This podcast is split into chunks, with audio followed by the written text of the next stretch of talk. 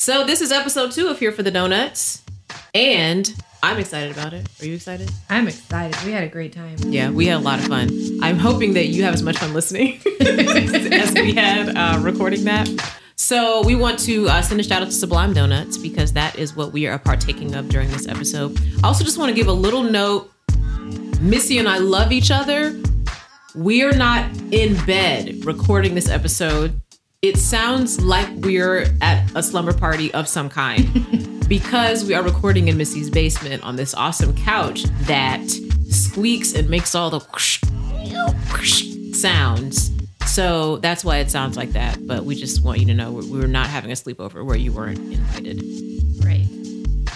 Also, in this episode, we are discussing what to expect out of life in your 30s. Mm, important, important facts. Yeah, we want you to know about what's going to happen to your body, to your mind, to your relationships, and maybe help you feel like you're not alone if you're already there. Yeah. And uh, if you're on your way, this is your guide. This is your time to be forewarned. All right, check it out. I'm Amena. And I'm Missi. And we are here, Here for, the, donuts. So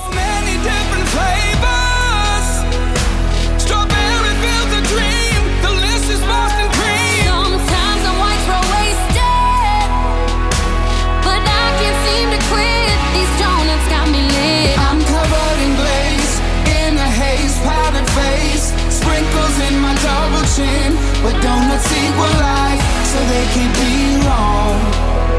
And that's the reason why they get their own song. We want to welcome you guys back. Uh, we have a lot of donut things to talk about. And as per usual, this is only our second recording.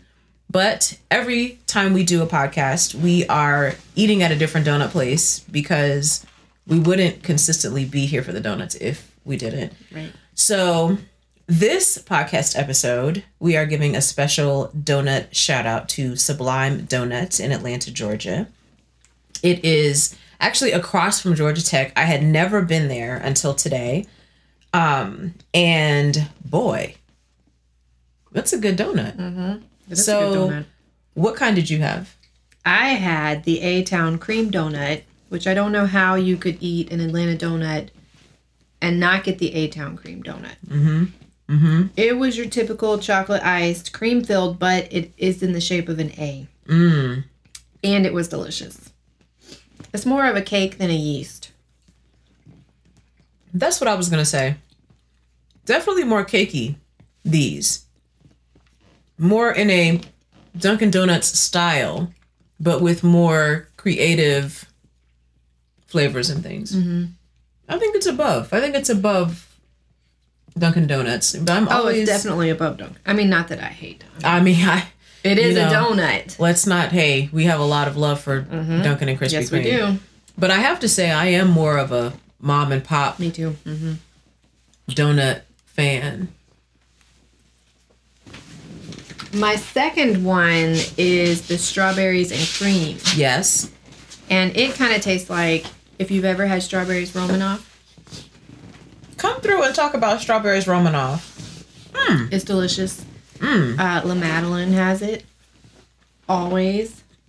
It's like that inside of a donut with powdered sugar on top. It has the liqueur flavor of the Romanoff. Mm. Just a little bit. Not as strong, but it's there a little bit. I didn't even know to expect that. I like that. I also had the A Town cream because I feel very loyal to Atlanta. It is not the city where I was born and raised, but I have been here almost 20 years. So I just felt very loyal to getting that A Town cream. And I'm always here for a cream filled donut. Mm-hmm. My second My donut was a white chocolate peach, which I I'm just in general here for peach in a donut. Mm-hmm. You know, the the best donut I've ever had in my entire life, which you know Missi and I will have to talk Oh, about I this story. coming. Mhm. This is the moment when I knew for sure that we were officially here for the donuts. So Missi and I went to Austin. This was a couple of years ago. This wasn't this year. This was last year. A couple of years ago. Anyway, uh, we went to Austin and every year, Missi and I take a sister in law trip to Austin. Part of that is to attend a wonderful conference called If Gathering. The other part of it is to eat carbohydrates in Austin, mm-hmm. is to eat donuts, is to have tortillas because there are awesome tacos also in Austin. So we finished with the conference and we woke up the day that we were supposed to fly out, and our flight was later in the afternoon. And so we're like, okay, we need to go to this donut place. We need to go to Gourdough's and just like experience this donut. So we decide, as smart people would, that because we were going to eat a donut, we should walk mm-hmm. to the place. It's like a mile and a half. Yeah, mm-hmm. which felt like basically. I've earned this donut mm-hmm. by the time I get there.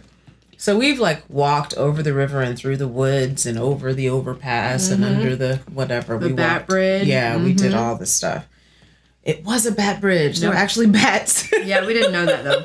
We might not have walked over it if we Yeah. had known that. forgot about that. So we get to this place. We're thinking we're going to be walking up to like like a brick and mortar building, mm-hmm. but we actually walk up to a food truck. Gourdough's was in a food truck at that time. And I don't even know what that donut was called. I just know it had. so that sound you heard that you may hear periodically throughout this recording uh, is Missi's water bottle that just makes this awesome, this awesome sound. So, yep. there that is. It's really fun in church. Yeah, yeah. My water bottle makes more of like a sound, which is This like is annoying. the Ello water bottle from Target. I really like it. Just gonna plug that there. Also, please know that any donut place that we name drop here is because we want sponsors. Yes. so, Please. also, Ello, we we appreciate your sponsorship as well if you're interested. we'd, we'd like you to be a part. So we walked a mile and a half. Mm-hmm, Found out it was a food truck. And There was a very long line. oh my gosh, like way longer line. we had no idea. it's kind of cool when you go to a place and you see the long line because you're like, oh, like mm-hmm. we're here with all the people that are in the know about these donuts. But then it's also like, oh, I have like an even longer wait after I've walked all the way mm-hmm. here. Yeah. Anyway, we make it to the front of the line, and a lady taps me on the shoulder and asks me, was I at the If Gathering conference? And was like, are you Amena Brown? So we were in our PJs. looking Just a little. Mm-mm. Just a little bit in our PJs. yeah, just looking like my first concern in the morning is not my looks. It is these donuts. Mm-hmm. So I'm not sure what to expect is about to happen. If she has like some deep revelations she needs to say, if she has some advice that she wants, like I don't know. So I'm just trying to be as cordial as one can be when one is right next to getting a chance to eat your donut. And she says, Can we cut you in line? So at that point, you know, I'm having to have a little like moment inside with my morality because I'm like, oh, girl, no, you don't get to cut No, I'm not here for that. Here for that. Mm-hmm. in the donut line, No. girl. What? What? You have to earn your donut. And then I don't live here. I don't know how Austin people are. You know, if I do decide to let you do this, am I setting myself up for the fall? Anyway, I have all these random thoughts going through my mind. And she says, Well, we really need to go to the airport. We have to catch a flight. If you let us cut you in line, we'll pay for your donuts, which totally helped my morality for some mm-hmm. reason. I'm here for it. Here for it. Here for it. Yes. Totally helped me to feel like If this it's is- one transaction going on, it's okay to let somebody cut. in. Mm-hmm. Mm-hmm. Then it's not doesn't feel weird to the other people there. But we were also being really amazing wives, by the way. Yeah. By trying to get donuts for our husbands to take on the plane with us home to them. I mean, that is one of the most loving things a person can do for you. Yeah. We didn't even have to tell them about those donuts. We didn't. But we did because Yeah. we just felt bad. Like, well, if you buy our two donuts, then we still have a separate transaction to cover these donuts for our husbands. And she said, we'll pay for all the donuts. Yes, ma'am. All the donuts. Not only did we eat free donuts that morning, but I had the best donut of my life actually mm-hmm. at Gourdough's. Whoo! Best donut of my life. So we are hoping a future podcast next time. Sponsored by Yeah, Gourdough's, we're looking at you. We're looking at you. Mm-hmm. You're amazing. Speaking of amazing, I am currently still enjoying this A Town cream donut from Sublime Donuts. So, our first several episodes, we're just going to do like a donut tour of Atlanta, mm-hmm. find out what other donuts are here. And this is my first time having Sublime Donuts. I, I'm here for it. yeah. I love it. I would totally do it again. Yeah, if the whole purpose of this podcast was for us to discover and try Sublime Donuts, I call it a success. Yeah, I feel very successful. Mm-hmm. Also, Sublime Donuts is open 24 hours. Hmm. That's a game changer. I can go there after births. Because a lot of times after somebody has had a baby, usually right about when they're pushing, I am thinking about donuts or possibly tacos. It makes you very hungry. We're going to have to talk about that. um, I'm I- glad to have a place to go to get my donuts after births now. Also, hungry. In case you didn't know, Missi is a doula and is in midwifery school. So she is helping the mamas birth the babies At all hours. at any time that Mm-hmm. the mamas' bodies say they're birthing the babies, which is super cool. So I love that. I've never actually experienced a 24 hour like like a mom and pop type Mm-hmm. donut place. So it's actually really awesome to me. So that means anytime we have a hankering for that, now there's somewhere to go. We I know love where it. to go. All right, that is our donut shout out. Thank you, Sublime Donuts, for Yes, having awesome Delicious. donuts. DJ Opdiggy is our producer. He also participated in eating the donuts. He is also here for the donuts, so he also thanks you, Sublime Donuts. Our next thing that we always like to talk about on our podcast is instances where someone needs a donut. Someone needs a donut. Donut. Missi, what was your experience recently where someone really was in need of a donut? Is your stomach in need of a donut? I don't know if you guys can hear that, but boy, it is. Can you hear it? It's like an extra. It's like we have an extra guest. I'm so glad this is happening in real time because we're Missi's talking about tummy. this tonight. Missi's tummy is our special guest on our podcast. So here is my someone needs a donut story. My husband and I went on a trip. I'm not sure if I should say where we were because I don't want to offend anybody, but this particular town, as soon as we rolled into it, I could feel that we were not welcome there, that we were not going to fit in. Okay, what what gave you the indication that you were not welcome there? Well, here's what had happened. I was driving because he got tired. And um, that meant we got there a lot faster than what had been planned on. So, so I'm driving. We pull into town. And this woman right in front of me. Okay, we're in this downtown area that is kind of confusing to me because it seemed like some parts of it were really old and dirty and right next to it would be like a really nice restaurant. So it was kind of I couldn't figure out what area of town I was in. So right in front of us, this lady at a red light opens her car door and throws a can out onto the road. It looked like those fried onions that you put on top of like No. green bean casserole. It looked like she had been snacking on a can of those and just opened. She did not roll her window down. She opened her door. And before I knew what had come over me, I had honked at her Oh, and done one of these numbers where I oh threw with my the hands, hands up, up, in the air with the like, touchdown hands. what the hell is wrong with you? Oh, not the touchdown hands.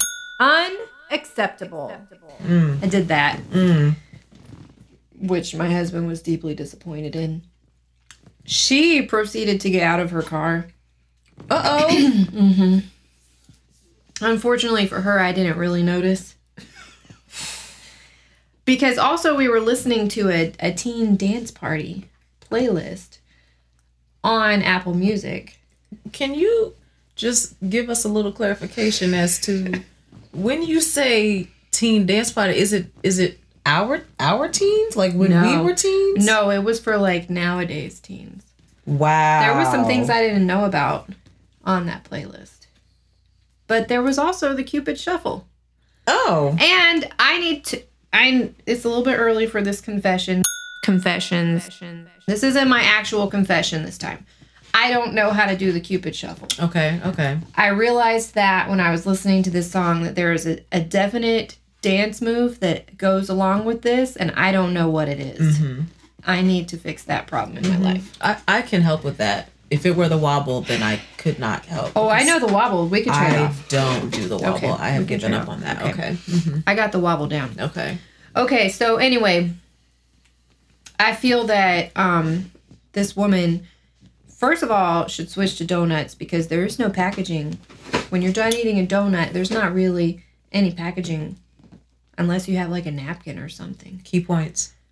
Um, but also, it just makes you a little bit sweeter and you don't try to get out of your car and beat up people that are dancing in their car.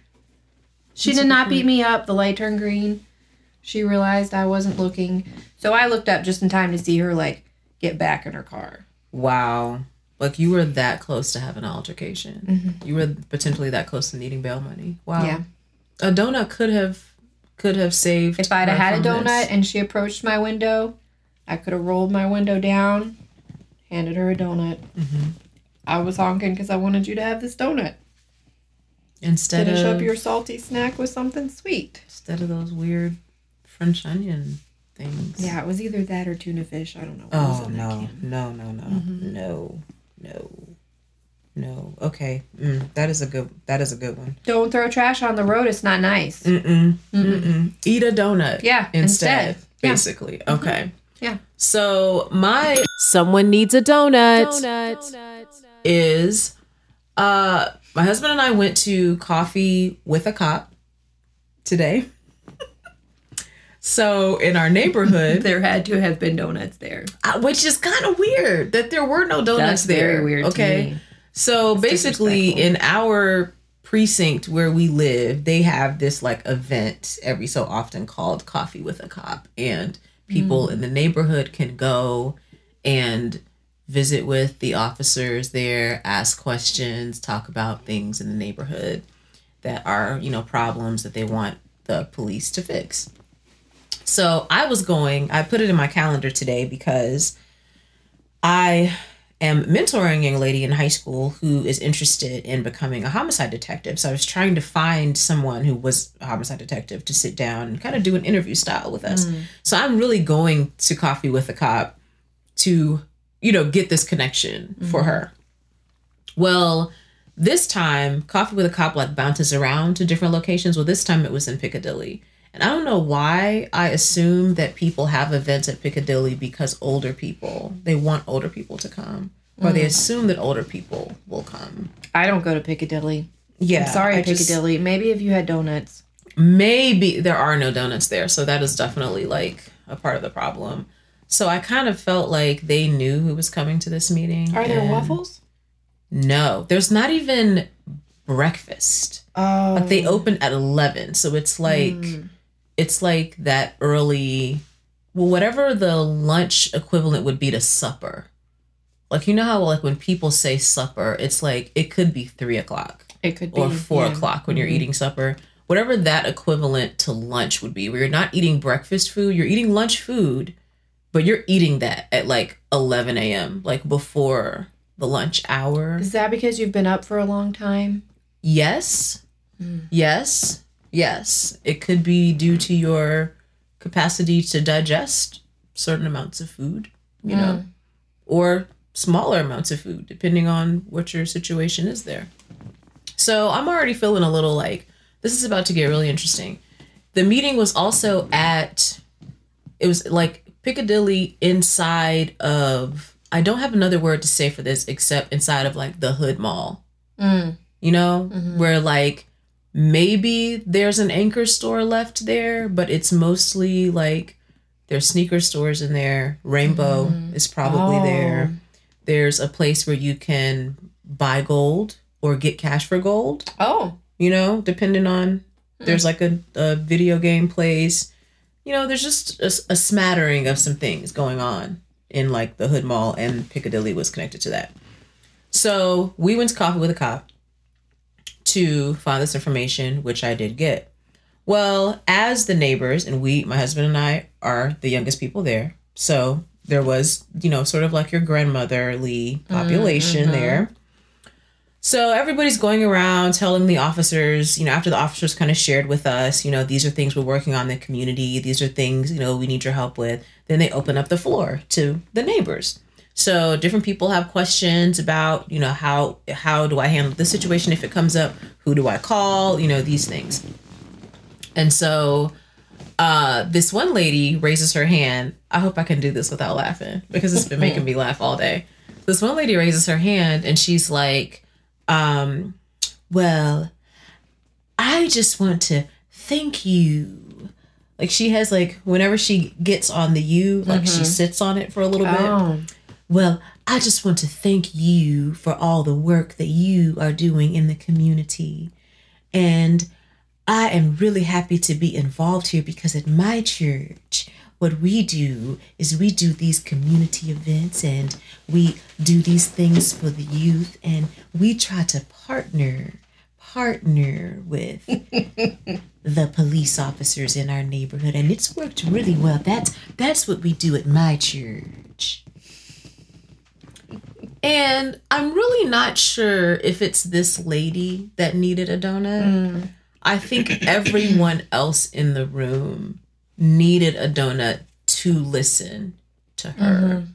Because in a moment where other people were asking if cars are parked on both sides of the street in my Right. neighborhood, is Yeah. that code enforcement mm-hmm. or is that law enforcement? She decided to raise her hand and sort of brag about her amazing Right. Yeah. church, which was mm-hmm. kind of weird. But it's like, all right, you get one time, girl, and you opened it up with like a thank you to the officers. That's fine.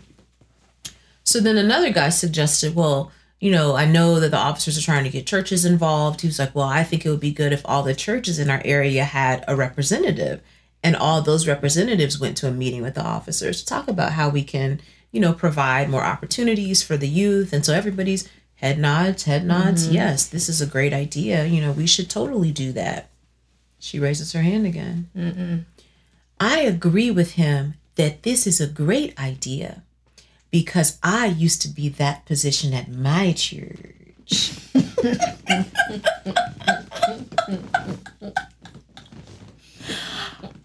so, sure. I don't think I can do that with my mouth. Do it again. At my church. Church. Church. Am I doing it? Yeah. Church. So basically, all day, like all day long, while we've been out running errands, doing various things, I've been like, hmm, if a song comes on the radio, hmm, this is really inappropriate. We would never play that at my church. so maybe that lady needs a donut so that she can understand the etiquette of coffee with a cop. But I think in general, it would have helped coffee with a cop if it was donuts with a cop. Yeah, because there are certain meetings that you go to that you only go because you get a donut. Yes. get there. And if you have to hear somebody say cheers that many times, you should get a donut. You should get a donut. Everyone, everyone in the She room. should be. You should tell her. Well, at my cheers, Cheers. people bring donuts if they're gonna talk that much. Especially if they're going to be bragging the whole time and have more statements than questions. I always mm-hmm. hate it when that happens. Yes. There's like a Q&A and then people open it up and somebody comes to the microphone and they have no questions. They just have a bunch of comments mm-hmm. and especially a bunch of comments that are kind of irrelevant to the mm-hmm. situation. Right? child. Yeah. So that is our edition this episode of Someone, Someone needs, Needs a a, donut. Donut. All right. Next, we always like to just give an opportunity for confessions. You know, this is our time where we just we just like to admit things here that are very human things, but they're just good things to just say out loud that I feel help other people not feel mm-hmm. so crazy. Yeah. So, I'll just start. Okay. Confessions. Confessions. Okay. My confession this week is that Okay. At my church,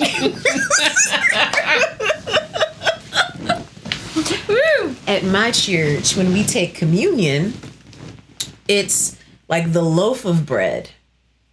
And then there's like a cup of wine on the one side and a cup of grape juice on the other side. And so you're supposed to take a piece of bread with your hand there mm-hmm. and dip it into the cup, take communion this way.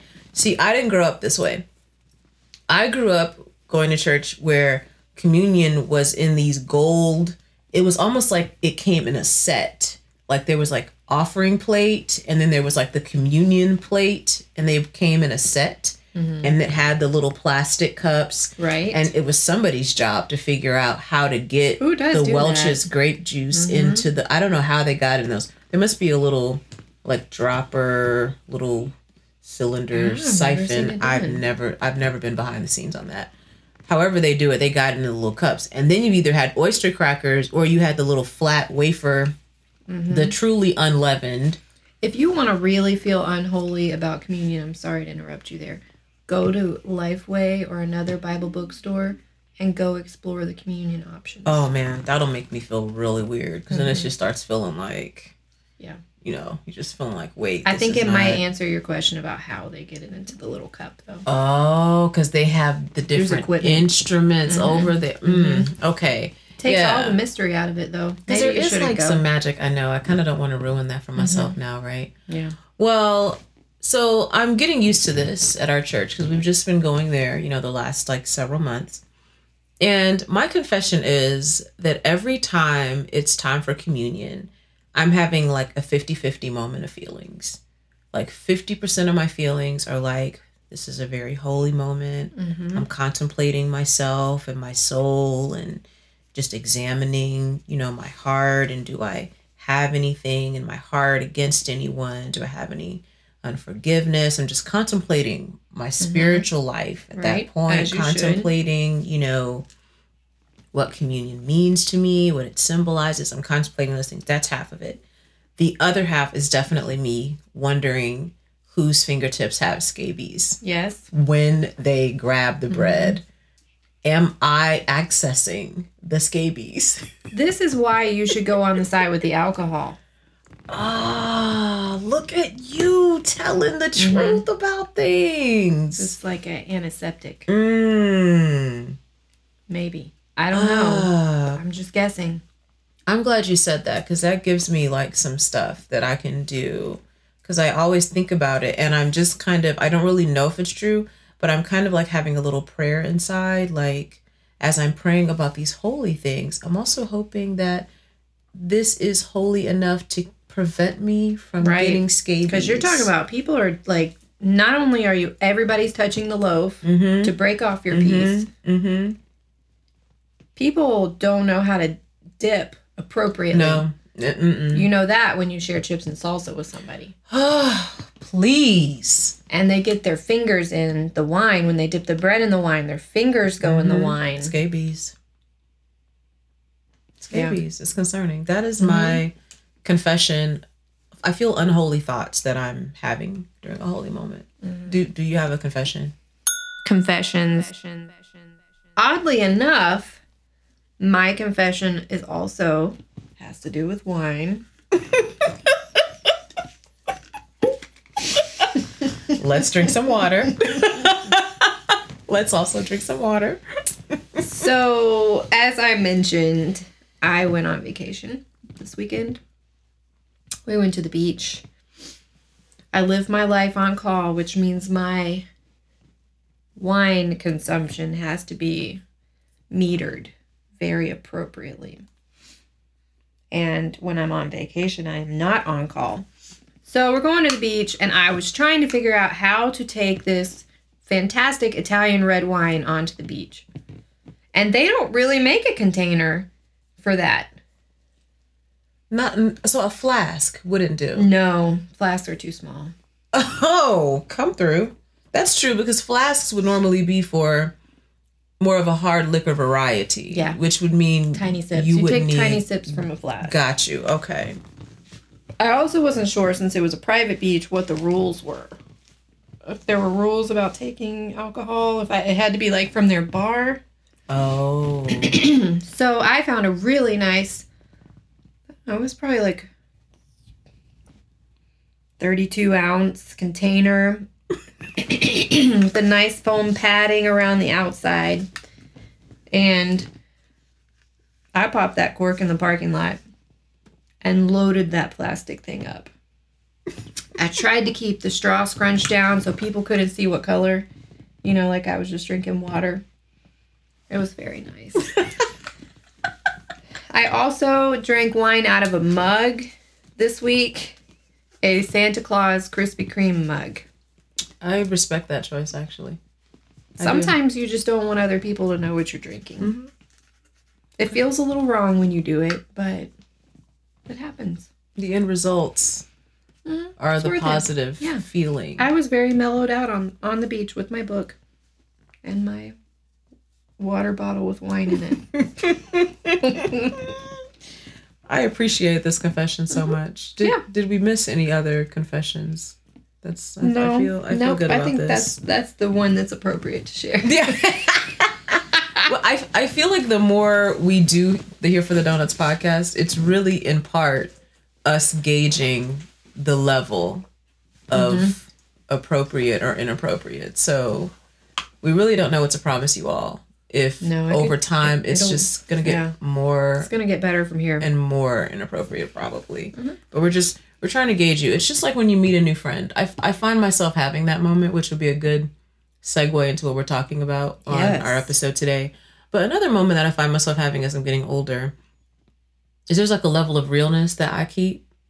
Mm-hmm. and then when i meet new friends having to gauge how real is it okay for me to keep it with you? Or there's certain topics that you feel comfortable with me being real about but then other topics if i get there you start to you know start looking at me like i'm weird so then i feel like i can't you know mm-hmm. so i feel like we're at that place we're new friends Yeah. you know with mm-hmm. our podcast listeners so we're just trying to gauge your level of realness and once i feel like oh okay she just told me that her bra doesn't fit Whew, now i can go there That's right. I can get in the conversation. So today's podcast is about what to expect in your 30s. Woo. Missi and I are both. I'm. I'm just gonna leave us at mid 30s. I'm just gonna throw That's that good. terminology in there. But I do find now that I'm in my mid 30s, which I'm trying not to see as just 40 Yeah. you know mm-hmm. like as as you start tinkering over your mid 30s you're just like oh well just 40 i'm mm-hmm. trying to just be present right here where i am but i'd like to talk about just what to expect in your 30s what are mm-hmm. some things that are happening now that we're in our 30s that no one told us about when we were in our 20s or that are going very differently from what we thought was going to happen mm-hmm. when we were in our 20s so let's first just let's just discuss when you were in your 20s. I I remember when I was in my 20s imagining a lot of what I anticipated my 30s were going to be like. It was like Yeah. 30 was like this mountaintop of achievement, you know. Right. Mhm. And I think I had all these ideas of like, well, by the time I get there, I will have done these things, or this is what I imagine my life will be. And my life, my actual life when I was 30 turned out to be very different from that. So tell me first for you, what what did your 20 something self imagine that your 30 something self would be like? This is difficult to answer because I got married when I was like 22, Okay. maybe 21. I Mhm. can't remember. Mm-hmm.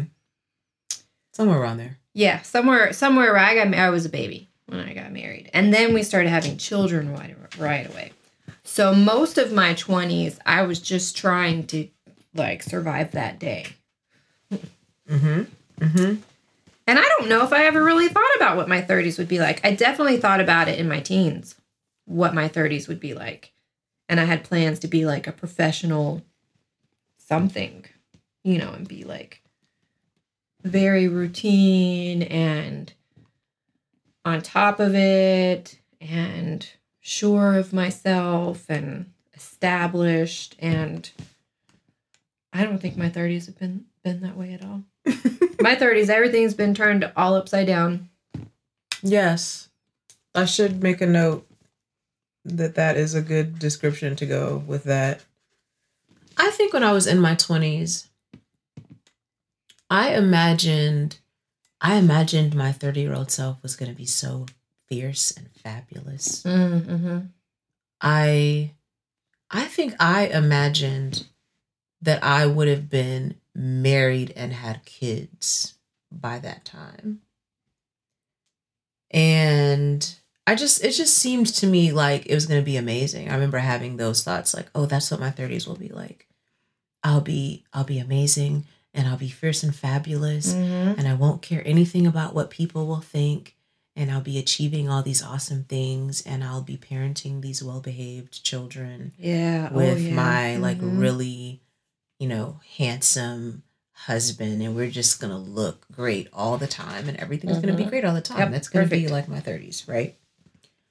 Take me to in real life if you remember what your 30th birthday or the time surrounding your 30th birthday what it was like. I definitely remember what that was like because, like, a day or two before my 30th birthday, I found out I was expecting my fifth child. i didn't know that Mm-hmm. wow And that was all the big tornadoes that came through our state. I lived in Alabama at the time. So we actually spent my 30th birthday like trying to get over the shock of being pregnant again and taking clothing to people that had lost their homes. wow Mhm. wow I definitely remember that birthday. Wow. So that birthday was not Mm-mm. a contemplative Mm-mm. birthday No, where it was like, any time to oh, it's hitting me. 30. I'm 30. Mhm. Wow. Nope. No time to think about that. Did that moment ever come at another birthday that like 31 or 32, where it was just kind of like, you're in your 30s now? And, I think it came when I turned 33. hmm, okay. And what was that like? That was, I actually really liked it. I really liked it when I turned 33 and I realized, I don't know if the three just had to be repeated. I have sand in my phone and I can't turn it on silent. Oh. So that's why That's why you're hearing those these dings. noises are happening. I can't do anything about it. There's sand stuck in it. I could get a text. I'm sorry. You don't know. You don't know. You don't know. It's happening. Welcome to Here for the Donuts. Yep. Um. So anyway, I don't know if it was the re- repetitive repetitiveness of repetitiveness of two threes in a row, or if that was some kind of an even number to me because it is kind of like a third of 100, which is how long I plan on living. So that was my contemplative time, and I actually really liked it because I felt like in my 20s I made I did so many stupid things and made so many mistakes. And I felt like in my 30s, I was making less mistakes now. Hmm. I was doing less stupid things. I'm actually taking some notes here because that's mm, that's yes, doing less stupid things. Mhm. Yes. Okay, I when I was 29, a friend of a friend of mine uh, let me move into her home and rent a room and a bathroom. And I remember being about to turn 30 and thinking, "Hmm, this looks really different from this like fabulous, you know, sex in the city life Mhm, that I right. Thought I would be living with my, you know, fabulous one bedroom apartment with all the like, look at me, I'm grown up furniture and, you know, random bottles of wine to pour for friends when they come Mm. visit, you know. Here I am with barely anything to my name, trying to rebuild my artistic career and I wasn't dating anyone and I had no prospects on dating anyone. Mm. So I was basically about to give up on the whole idea that I would ever get married. I remember being disappointed about that, that I was turning 30 and I was like, wow, I thought I would have been married and had children by now. And I'm like mm. 29. I don't even have a boyfriend. I don't have anybody that's like close to a mm-hmm. boyfriend, you know. There's no hope for me. I think I was like, okay, God, I'm going to give these guys like 10 more years to discover how fabulous I am. And then I'm just going to become a nun. Mm. And it's going to be fine. You know, I'll work at the convent. And I figured I'd have nieces and nephews and I'd probably, you know, get them cool stuff from my travels. You know, I'd be a cool nun and I'd be a cool aunt. That was Yeah. sort of like what was Mhm. in my mind. For my 30th, my best friend and I decided to go to New York City. We did a five day trip to lament our singleness because she was also at a place of like, wow, turning 30 and just have no idea I'm what's. glad you had each other though. that was nice, actually. And New York was a nice place to Mhm. go Yeah. when you're feeling like you don't know if you're going to be depressed. you know, like I I could be very joyous, but I could want to bury my face in a bowl of ice cream. And I went there on my honeymoon. Yes. I was pretty sure I wasn't going to be depressed though. well, yes, facts. It's a nice city to go to to just be like, ah, I'm feeling a little I don't know, but you're there in like Times Square and Brooklyn and Broadway and Mhm. cheesecake and pizza. There was Yeah. just like so much stuff to do that it was like we had we both had a few moments of like walking through the city and just being like, wow, this is our life. Like this is the beginning of this new decade in life, you know. So I was glad that we did that. On my actual birthday, I went to see Fela on Broadway, which was amazing. I'm pretty sure I had Junior's cheesecake that day Mm. which you know if anyone watched making the band that show that sean puffy combs i know he wants to be called p diddy or whatever it is, but he's puffy to me because that's the Right. era we grew up in right so puffy was trying to build that band and he sent them walking through brooklyn to get the juniors cheesecake so i was like oh i'm here i'm turning 30 i must Mm. have the juniors Yep. cheesecake that Puffy made these kids walk and get. So I had the cheesecake. It was like a fabulous day, but it was sort of like this lament to it because I was having to go, oh wow, my life's really different than I thought it was going to be, and I have to just let that die. But it was also like, well, my life's in my hands in part, you know. Mhm. I need to start making some good decisions for myself, kind of like what you were Mhm. talking about, just, you know, doing less stupid things. Yep. Dating less stupid people. Mhm. you know, like doing those things. So that was turning 30. Now that we are in the middle of our 30s, I feel like if you're listening to this podcast and you're in your 20s, I feel like we just want in this segment of time to just say some things that maybe we wish someone had told us our 30s are going to be like. Yes. And if you're in your 30s, we're just here to just echo discoveries that you might be making about life and how different this is now from when you were 25. So, what are some things that you're in your 30s now that you would say you would tell someone, expect this? Hmm. Where do I start? I bat wings. And if you don't know what bat wings are, I just want you to imagine your third grade teacher reaching up to write really high on the blackboard. And think about what the bottom part of her arm was doing the whole time she was writing. It's just flapping, You know what's flapping around. You know what's funny about you bringing this up is back in the day when Oprah Winfrey's show was still on television, like the show that came on on regular channels mm-hmm. years. This is years before she had a network.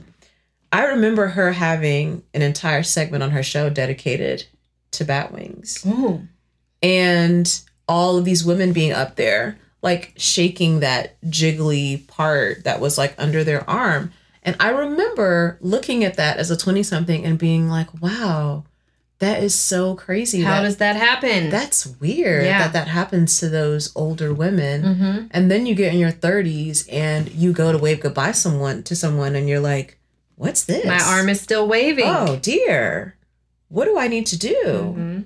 yeah mm-hmm This is the first time in my life I've ever contemplated using those It Works wraps things.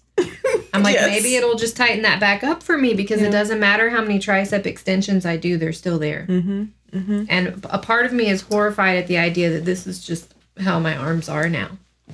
Right. Because I feel like when you're in your 30s, it feels like, and possibly in part into your 40s, it feels like there's this window where you're like, my body's doing something.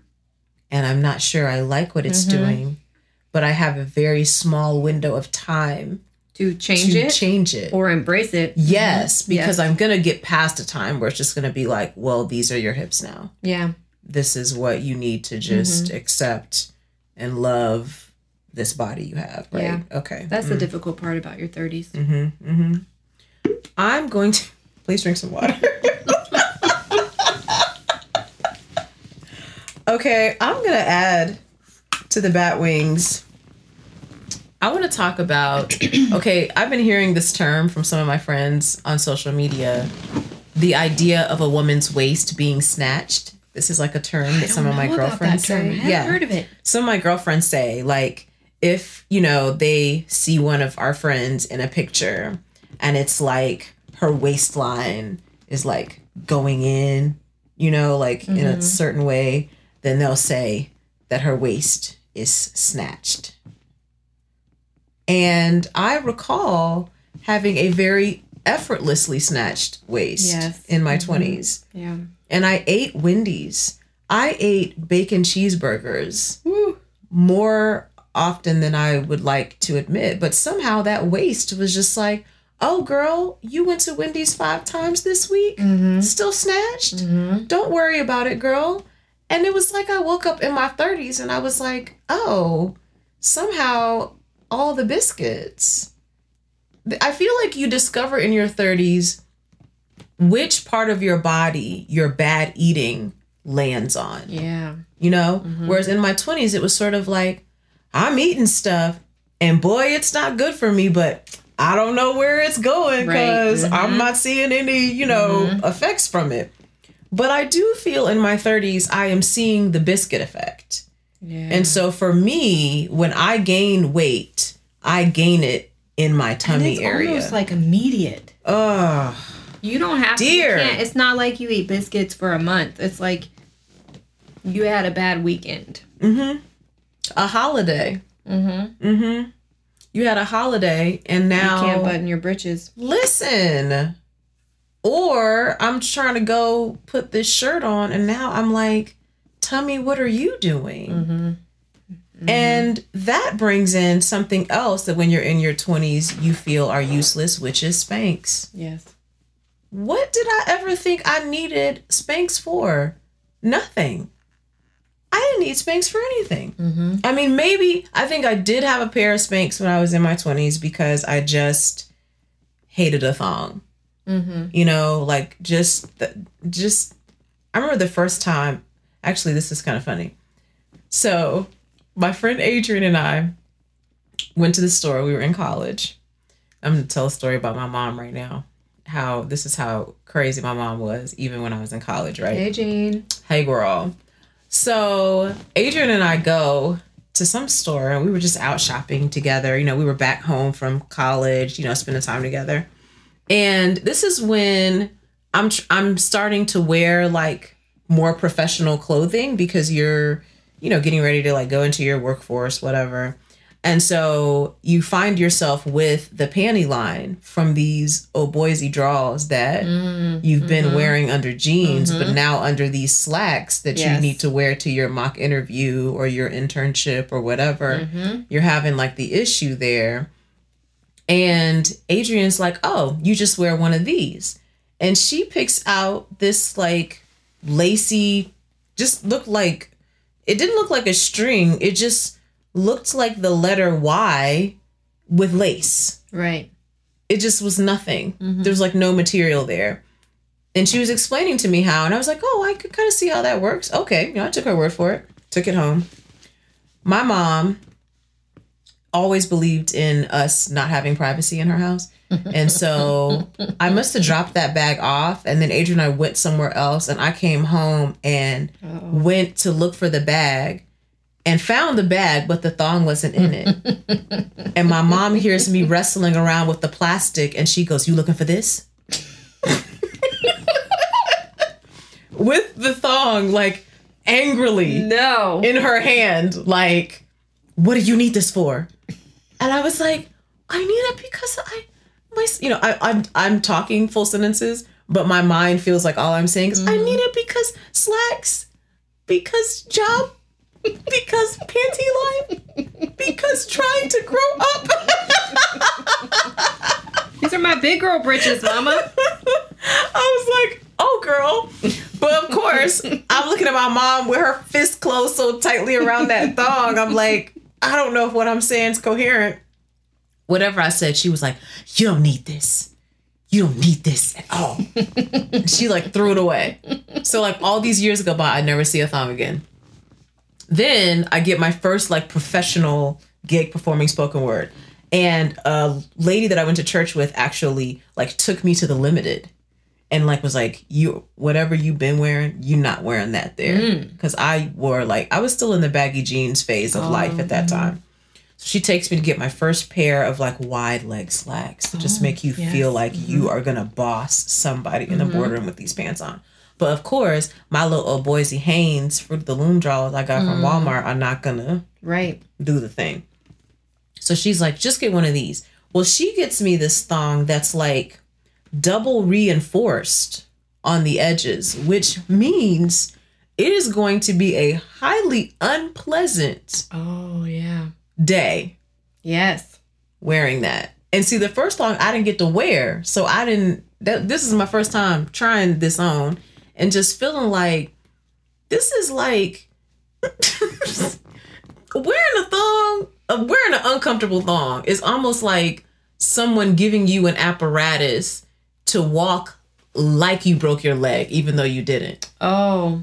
Yeah. So it's it's basically like someone giving you something that has wedged itself into your booty in the most uncomfortable way and then just sending you off to your day. And Yeah. you just you need to walk around and act like life is going to be fine. Right. You need to walk around and act like when you go to the bathroom you're not worried about that moment that you need to pull those things down. You need to mm. Anyway, so when I discovered Spanx the first time, I discovered you could get like it was basically like just the top of control top pantyhose mm-hmm. almost, right. but it had like the what do they call this? The stuff in the crotch to make it seem like it was like underwear. It was Yes, underwear like a liner. Yeah, okay, mm-hmm. thank you, the liner. And so you could wear that. And then it was mm-hmm. like, oh, I don't have to wear the thong Right. and be uncomfortable. But that was the main reason I was wearing Spanx, not because I was trying to control or conceal biscuit effects. Right. Yep. Whereas now in my 30s, it's like, well, now I've had these pancakes. So now I need to try to just, you know, just push everyone inside.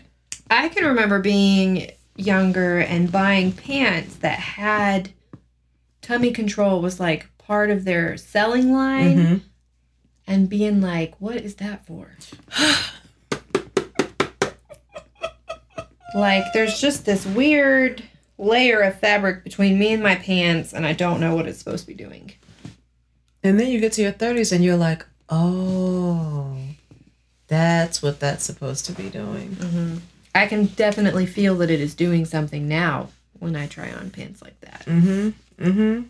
And then a part of me being here for the donuts though is like I think once I discovered that this is what was going to happen to my body when I ate carbs. I think I just got to a point where I was like am I going to deprive myself of carbs? Like then the Spanx almost became like what's the price here? I enjoy carbs Yep. and I have a little biscuit effect. So what? I've got a little tummy. I'm Right. throwing these Spanx on and I'm eating the donuts. Because the other life seems weird. Like, well, I have a snatched waist, but I eat broccoli all the time. Right. No, That just no seems weird. I just, hmm. What else have you discovered? You cry a lot in your 30s. Yeah. Mm-hmm. Mm-hmm. But it's not a depressed kind of crying. It's more like a I have found out how the world actually is and how I fit into that and how I feel about things and I'm okay with it. And so sometimes you just cry and you're okay with crying. Mhm. But now when my girlfriends turn 30, I send them tissues. nice. I send them a box of Kleenex and some temporary tattoos. Nice. nice. That's good. I, I I do feel like, and some of this is based on upbringing, I'm sure, but I do feel like in my 20s I felt a lot of shame about crying, Mm-hmm. or felt like I remember apologizing all the time. Yeah. When I was in my 20s and mm-hmm. I started to cry like in front of friends or you know my family or a guy I was dating always to like I'm I'm sorry I'm crying I'm sorry I'm mm-hmm. crying and I feel Yeah. like in my 30s now I'm just like you know what I'm a woman I've got breasts Yep. I've got feelings And I'm crying. and I'm crying. Mm-hmm. And sometimes, you know, I watch a commercial and I'm just like, wow, that really touched me. I cry at weddings more now than I used to. Oh my gosh. Mm-hmm. Sometimes I find two other people telling me things, Yep. like feeling for other people, mm-hmm. and that just like making me cry. And I think sometimes too, the crying is almost like like I feel like I um, I had this conversation with my husband sometimes of like I just need to get a cry out. Mm-hmm. And like once I get the cry out, like I'm gonna be okay. Yeah. Like I'm fine, you Yeah. know, but I I really need to just go ahead and cry about this Yeah. and just like let the tears happen, let it flow. I'm gonna stop beating myself up for having feelings. I have experienced recently with a 20 something, they're crying and not feeling better afterwards and feeling somewhat baffled about that. yeah. Mm-hmm. Because I feel like, okay, you cried now. you cried now, honey. I think this was the time we're supposed to go eat the donuts after Yeah. we cry. Like it's like, oh girl, you got that out. Let's wipe your eyes, honey, and let's let's go get an eclair. Mm-hmm. That's that's Yeah. how I think about it. That's how your 30s goes. Okay. Also, this is something that I've discovered recently about myself in my 30s now. I am making my social life decisions based upon if it's worth putting a bra on or not. This has happened to me several times. First of all, there's like a new routine that's happening. When I get home from something, the first thing I must do is take off my bra. Yes, immediately. If I must if I if that. I was wearing an actual bra, See, I have unfortunately reached a size of breast where one must one must wear an apparatus now. right? You know, like I I recall I you and I were talking about this recently. I recall a day that I would go out in the summer with just a spaghetti strap tank top on with the shelf bra. Mm-hmm. Mm-hmm. And my situation, that shelf is really doing me a disservice mm. if I walk right out like that. These breasts cannot no. Mm. No, that cannot be. So now I I was at the bra that just has the three choice clasp where it's like you have door number one if you want this thing to be tight. You have door number two if you want Right. it's like your medium situation. Mm-hmm. You have door number three if you've had this bra for 10 years and now mm-hmm. this is your last chance to tighten Yeah. this before you got to get like another one. So then i am now stepped up in a size also things in my 30s for whatever reason and now I've reached a place where I'm like a little concerned because now I'm at the four clasp. now I've been upgraded. Like, well, clearly the size you're at, these three choices can't hold you. Right. So now you need like, here's door number one for the days that you really need to hold these things in. Right. And you're going somewhere where you don't need to eat or breathe. Do you know that you can even get extenders for those? You can add Girl, on. stop. You can. I didn't even know this was a thing. yeah. hmm I don't even know this was a thing. I feel like if you have to buy that though, you're probably wearing the wrong bra size. Right. Which goes back. I mean, these are also proper things Mm-hmm. because I spent most of my 20s guessing about Yes. what my Yeah, actual bra size was. I'm was. pretty sure I wore the wrong size bra for my entire 20s. I just, like, if it was starting to not fit, I would just guess and be like, I bet it's this. I bet it's that. Mm-hmm. And then when I finally got into my 30s and went to get measured, I was like, no, girl, this number you just told me, Right. This cup you just told me, that's not me. Mm-hmm. I still had like this like 20 year old bra size Yeah. in my mind that is just not Well, now see, I have breastfed five children during my 20s. So I've reached the point now where I can wear those teeny. Wait, I probably shouldn't wear But I do wear those teeny bopper type. They're I don't think that you call them bras. They're like a bralette. Maybe. Okay. And like they have glow in the dark stars on Oh them. yes. So it's almost like you can layer them with your outfit. Oh. but I don't know if I should be wearing those. I I'm mean, just saying I I, don't like wearing bras. It's, And it's- so this is mm-mm. just enough to get by. I feel I feel like if I get home and I take my bra off, Mm-hmm. and then I get a call from someone like, "Do you want to go grab dinner?" Mm, Such and such is performing at the blah blah blah. It's like I have to contemplate at that moment. right. Is it worth me slinging everybody into this thing? Right. And if it's not, that's my that's my social life choice right there. Mhm. Like, oh, that person is totally worth me slinging these guys up Right. and just like going out there. I'm like, that it, better be the right fried chicken. Yeah. You know, like I just can't like I, I can't put a bra on for KFC. you know, No. like I Uh-uh. really if No, I'm and you know what? out, I just I don't think you're expected to put a bra on for KFC. you know what? You know what? That's actually a great point. I'm glad that you brought You that up. You are not too. expected Because to I just yeah. So I didn't think I would get to that point in my 20s, but now I'm like, hey, are you worth these clasps or not? There are very few things that are worth worth those class. yeah, and now I feel Church. like I try to wear an actual bra to church. I agree with that. Formal functions. Yep. Where you must actually dress up and whatnot. Um. Mm-hmm. If it would be inappropriate for a bright pink strap to be showing, Mm, mm-hmm. you have to wear a real You have bra. to wear a real bra. Can't That's get true. away with a sports bra That's true. At in, in a situation where bright pink would not be appropriate. I agree with this. Mhm. I find my husband also saying things to me like, like if we decide we're gonna order food out, I find him saying things to me like, "Oh, don't worry, babe, I'll go, so you don't have to put on your bra." That's how you know you're just you're you're there. You know how you know you've been married for like 13 years is if your husband instinctively scratches your back when you take your bra off. Mm, come through with that ministry, yes, Because it itches. It's very strange. Yeah. Mm, come through with that Thank you, ministry, Brent. yes. Shout out to Brent. What else to expect in your thirties? Um, so facial hair Mm-hmm. Mm-hmm. happens in ways that I was not expecting in my 30s. And I thought that I heard some older women refer to it as a muff.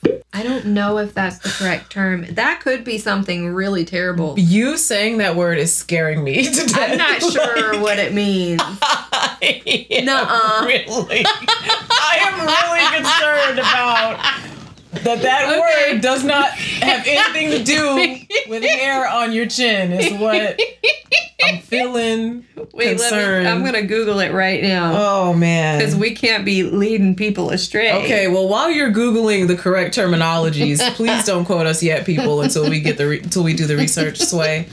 Um, I yeah, okay. As a as just like growing up, I always had like the just the thin stash, which just happens when you have darker hair or whatever. But in my 30s, the hair is showing up under under the chin under here, just getting a couple of little Uh oh. little curl. Did you? I'm pretty sure. Okay, so I'm scared. Oh gosh. A muff is a mistake or a failure, especially a failure to catch or receive a ball cleanly. a person who is awkward or stupid. I It can mean to handle clumsily or badly. Mm, mm. It means a thick tubular case for the hands covered with fur or other material. Okay. really. A fashion accessory, usually of fur. I was feeling really good until I got to the online slang, de- the online slang dictionary, yeah, I was about to say. I feel like the online slang, which is- means it is a noun for the female genitalia. Oh dear. In quotations, vagina. oh gosh, not. I don't feel is- like why- vagina belongs. in, the quotations, there. the there, Vagina's a fact. That's the actual term. That's the scientific. I mean, when we talk about unnecessary quotation marks, this is a prime example. Yes. Vagina, if that's what you want to call it. no, sir. That is what we do. That is it. what you call it. we do call it. Oh man. What is a muff? Is it gross? That's what Yahoo Answers says. Oh man. Okay, well, you know what? I'm really certain that I heard an older woman refer Which to chin hair as muff. which now is even more concerning because I'm just like, what are older women talking about? Okay. I don't know. I need to revisit that conversation. Okay, yeah, we need to go back to that because wow. Okay. Okay, so facial hair. yes. It just, I mean, it starts with you might have one really long hair on your neck. Mm-hmm. On your neck. I mean, it's like four inches long and no one has told you about it. Mm-hmm. And you just discover it one day when you're in a hotel with a really magnifying mirror. I'm gonna tell you what happens to me is that because I have curly hair, I know it's a problem when I start playing with it. Speaking of Yeah. confessions, Yes. that's when I'm like, you whatever you're gonna do for your hair removal, honey, do it now because Mm-hmm. when you're starting to just start trying to twirl your fingers around, like yes. you need to make a change, Right, in your yeah. life. Yeah, so facial hair starts popping up and you have to decide if you are if you hate yourself enough to wax it. Because waxing is so hateful. It is hateful. It's very Oh. hateful. Oh, it is like okay. Before I got married, I'm like, you know, I'm trying to get my sexy on, so I'm like, I need to go and you know do the waxing. And this is when Kim Kardashian was talking about how she she believes that women shouldn't have hair anywhere on their oh, bodies dear. except on top of their head. And after that experience, I was just like, Well, the good Lord felt different. listen. And i was like why would i necessarily subject myself mm-hmm. to this when there are Ugh. other ways of hair removal that mm-hmm. don't involve me just like contemplating the end of my life every 20 seconds. Because that's basically what happens to you. Anytime you're going in to get some waxing done on any part of your body it's like every 20 seconds you know they're putting the warm Yep. wax on you and you're a part of Which is like, really deceitful because that part feels pretty good. yeah, it's kind of comforting. wax. You're like, Mhm. oh, this is gonna be okay.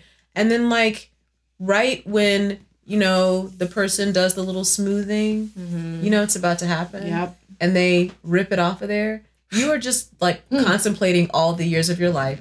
And Yeah. depending on how much hair you have and where the removal is happening, that could happen to you like 10 times. Like that is mm-hmm. so tiring. Yeah. You have contemplated your own life ending like 10 times. At least. I mean, that's rough. yeah. That's rough. So yes, you should be aware. Should be aware of this facial hair. I think that's mm, yes. Okay. I want to add that I, I really want to say in general, I, f- I found in my 30s I have less tolerance for.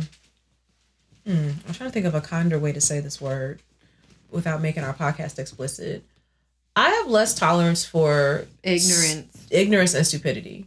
No, I'm not here for that. Here for that. And I remember in my dating life, like in my 20s, I remember contemplating a lot of reasons why a guy wouldn't have called me back. Uh, I, I think I remember calling. Did I leave a voicemail? I wonder if he got the voicemail. I know sometimes people get new phones and then they they they miss the voicemail that was like on the old phone. He's probably busy. I mean, I actually feel kind of guilty for putting so much pressure on him and his busy life, expecting him to return my call. Bless. Something bad could have happened. I wonder if, like, he got in a car wreck. I wonder if something happened to his aunt. Mm. And that's why he hasn't been able to return my call. I should really try to work on being more patient. Like, I spent hours No. doing that. And dating in my 30s was more like, I'm sorry. What did you say your favorite movie was? Oh, I no, I have to go. I really can't. I remember being on a date with a guy and being like, well, what's your favorite music? Like, do you have a favorite band or do you have like a song that you would like listen to when you, you know, work out or whatever? I mm-hmm. remember a guy sitting across from me and saying, you know, I don't really. I I don't really listen to music at all. And I remember being like, what are you? Like, what kind of human being? Even if the music is like really different from what I like to listen to, like, what are you doing with your life that you've made it this long and Yeah. you don't? I mean, he was like 37 years old. You don't have a band? You don't have Earth, Wind, and Fire or Led Right. Zeppelin or mm-hmm. something? Like, I no, I am mm-hmm. not here to evangelize your musical mm-hmm. taste. Like something is wrong with you. Yeah. Or even simple things like if I'm staring at you and I'm just like, I can't take your nostril hair. Like I really I I want to have the patience for it, but I don't. I don't. Or when I would meet men and they would have hair growing out of their ears. Unacceptable. Oh, Oh, what are you doing with yourself that you don't know? yeah. That, that like you have a forest growing out of your ear, like a forest. That's not supposed to happen until you're old. Why don't you know? And you and you're on a date with me. There's tools for that. Totally are tools for that.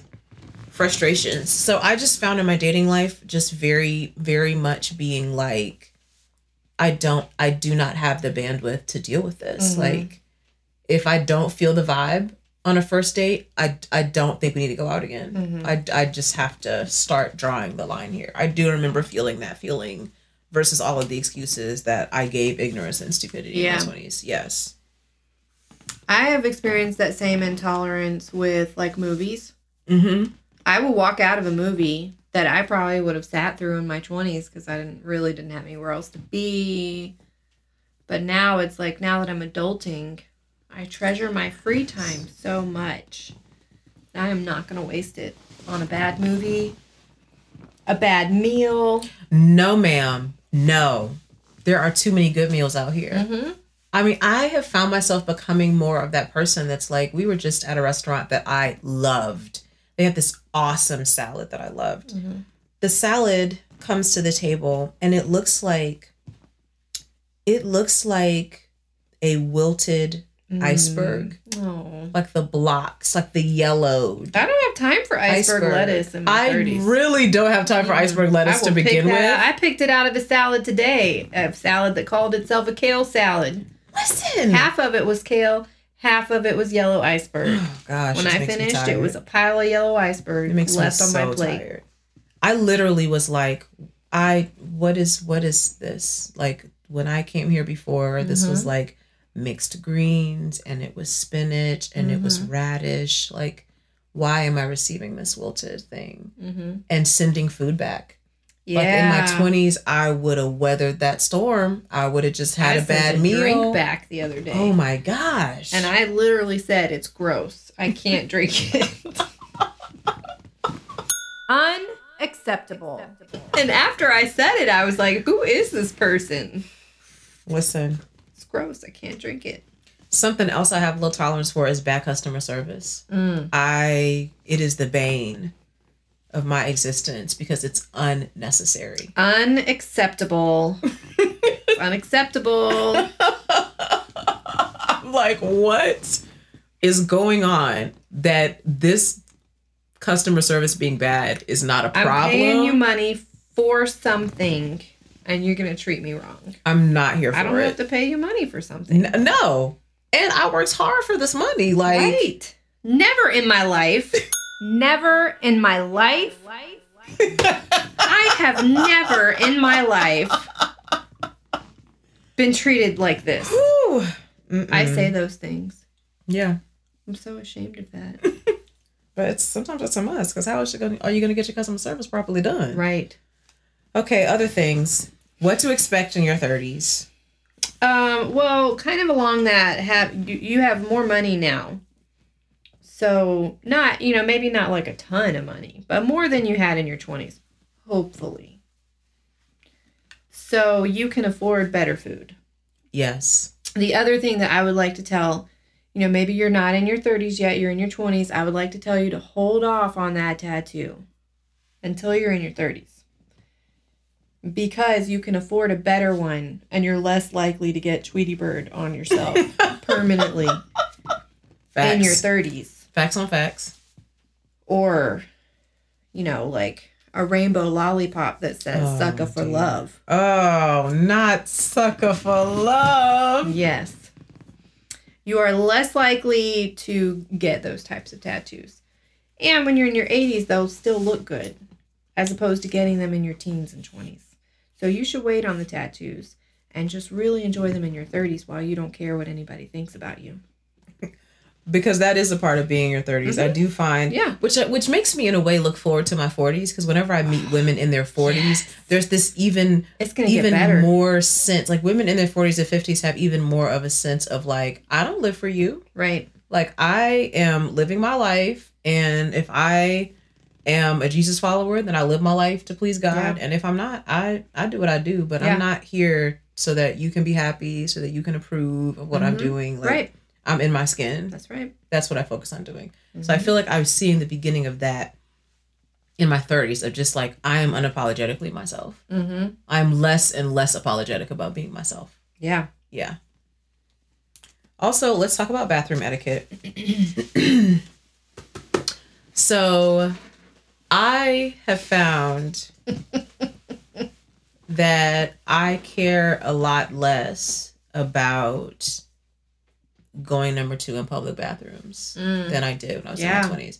I feel like my 20s was this moment of like, I have to go to the bathroom. I go in the public bathroom. There are other women in there.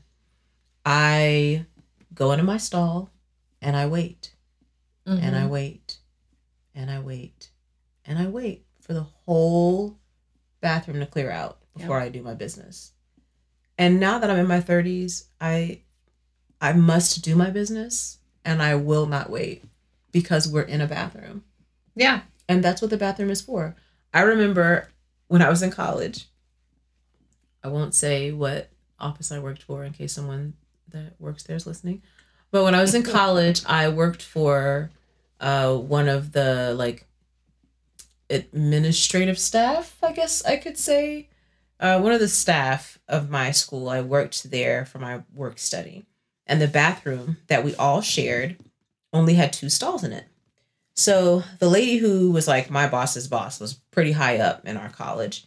And so I'm in the bathroom and I must have been like fixing my hair, doing my makeup. I was doing something in the mirror that took me a long time past going in there to go to the bathroom. Mm-hmm. She goes in to go to the bathroom, greets me. We have a little small talk, you know, two or three exchanges. And normally, what happens when you're in a bathroom, you read the cues from the other women in the bathroom. Right. Okay. You go in there, you're doing, you know, your makeup, whatever you're doing. If a woman comes in the bathroom and you hear the rustling, you know, you hear her walking in, you hear her locking the door behind her. If Mhm. she's putting the little toilet seat cover, she's doing that, whatever. If you start to just hear silence after that, that is her way of telling you, I have business I got to do. girl." Right. And I need you to either get out if what you're doing is unnecessary, Mm-hmm. and if what you're doing is necessary, know that I'm about to blow things up in here. right? Right. That's the signal. Yes. So normally when you hear the silence, you're like, oh, this girl's trying to tell me she needs some time. Mhm. Yeah. Let me be polite and get out. Right. Well, this lady did not need the time. She was like in her 70s. It was like we went so quickly from like the, oh, hi, how are you? Like the two or three exchanges, like, oh, such and such, blah, blah, blah, blah, blah, chat, chat, chat. She locked the door. I heard the skirt and the pantyhose rustle, and I heard it start going down in that bathroom. And I was just like, I can't believe she didn't give me the silence. And I'm not even finished with my makeup. Mm-hmm. But now I feel weird because it's almost like it's almost like doing your business in the bathroom is intimate. Yep.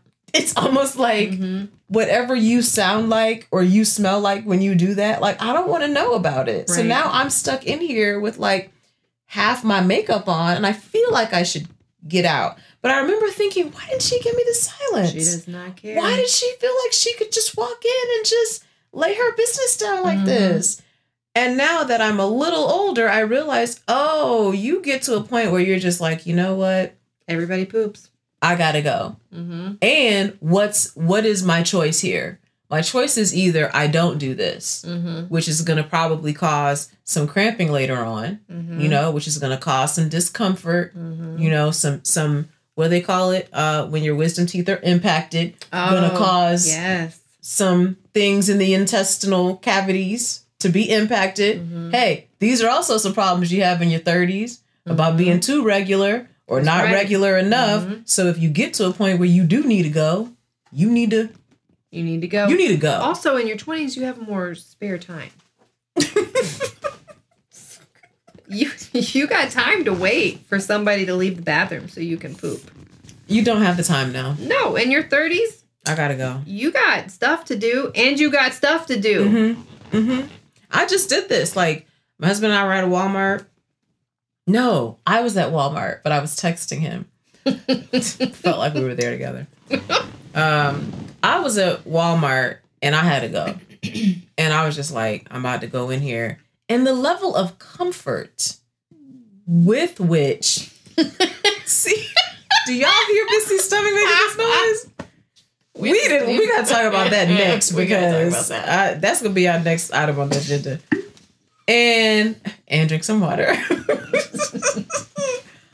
and the level of comfort that I went into that bathroom with that Mhm. moment was just like I'm just gonna bring as much of the comfort of home as I can Mhm. while I'm in here. But I'm just gonna go ahead and do my business. I even when I was in my 20s, I used to even try to choose a more appropriate stall for doing my business. Oh. Like, well, if I know I've got business to do, I better just go into the last Mm-hmm. stall. Now I'm just like, you know You what? know, the first stall is the one that is less frequently used. I do know this. so if you're looking for the cleanest one to go into, you should pick That's that the one. That's the one I picked. And I Yeah. I was a way better person for having made that choice. Yeah. Can we talk about this noisy stomach situation? You know what? One time I, I found out what it's called, and I can't remember what it's called right now. oh, now. really? There's a name for it, and I started calling it that like I had a medical condition. it made it feel better. I want to know what that is. We're gonna have to do that research. This is so an evening report back. communication that I get from my stomach. every evening. Just about, yeah. It's is it only in the evening? It's noisy, Mhm. but you Yeah. don't remember it being noisy when you were in your 20s. Oh, definitely not. I can remember one time in my 20s, I had eaten something ridiculous. Uh, we lived in Texas. It was probably a burrito. yeah, it probably was. And I was in a meeting, Mm-mm. and it kept. No burritos before meetings.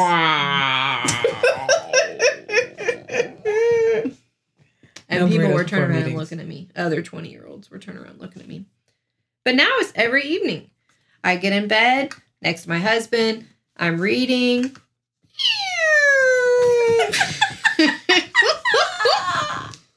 it sounds like I'm farting, but I'm not. It's like your stomach is. My stomach is communicating with me. I don't know what it's trying to say.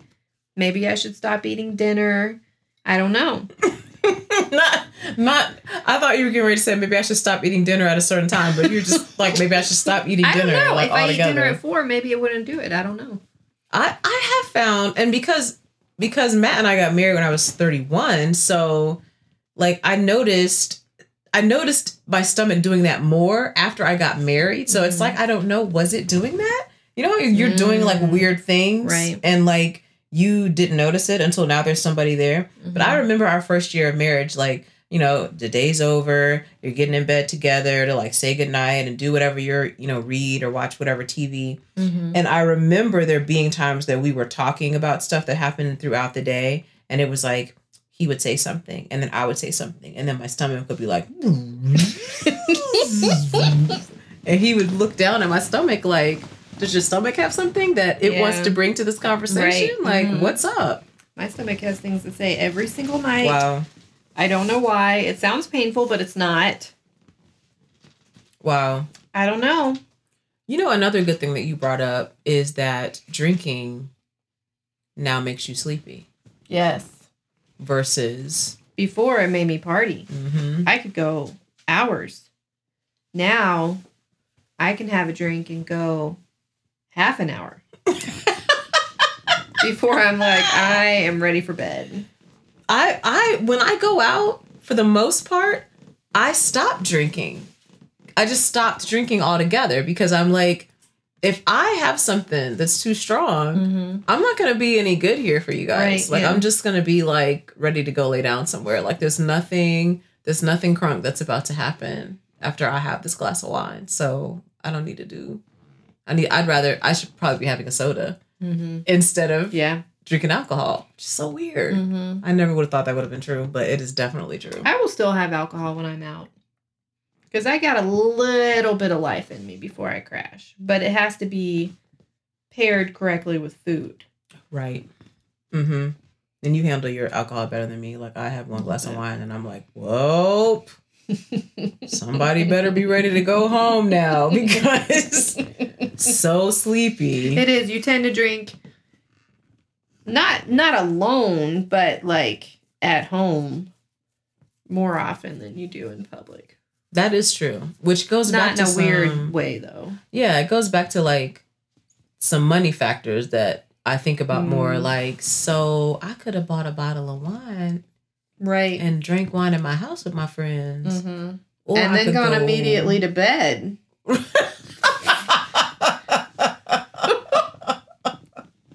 versus me spending this amount of wine gla- on a glass I'm spending this amount of money on a wine in a glass at Right. a restaurant Yep. and then I, I remember in my 20s going to four events in one night Yeah. like being Oh, like yeah. oh i'm gonna meet so and so for dinner and then i'm gonna stop by the such Mhm. and such thing and then i'm gonna go over here and then i'm gonna close the night out over there like if i go somewhere and have a glass of wine that's the last stop right. Yep. That's it. that's like you're about to if i'm really gonna go out i the last thing i need to do is You're gonna have coffee now. right We have coffee a lot. right to help Yeah. you like pep up your situation Yep. Wow, that was lots of fun. It was. I had such a good time. I love crossing lines. Uh, we also, yeah, this week probably definitely crossed a few, but that's what you came here for. You are listening to this podcast because you want to talk about donuts and because you want to have inappropriate conversation. That's what we're here for. Yeah. We also want to remind you, very serious PSA voice. Please drink responsibly. Do not drink and drive. Do not text and drive. If you're eating a really good donut, don't eat that and drive. Just don't do that. Pull over and enjoy your donut. And Drink also and sleep. drink and sleep. Sleep immediately. Yeah, just drink and go to bed is what By yourself. trying to tell. tricky. It's tricky. And we hope you're prepared for Yes. your 30s. We do hope you're prepared for life in your 30s. And if you are already in your 30s, we hope that you now know not to try to use the word muff in a complete sentence Um, or an incomplete sentence unless you understand the definition entirely, which you should know from listening to our podcast. I really, I, I really don't want you to use the word muff in a sentence at all. No, just, just don't, don't. Just don't do that, please. That's not what you think it is. Mm-mm, mm-mm. Till next time. Here for the Donuts is produced by DJ Opdiggy and recorded at Orange Fuzz Studios in Atlanta, Georgia. Shouty.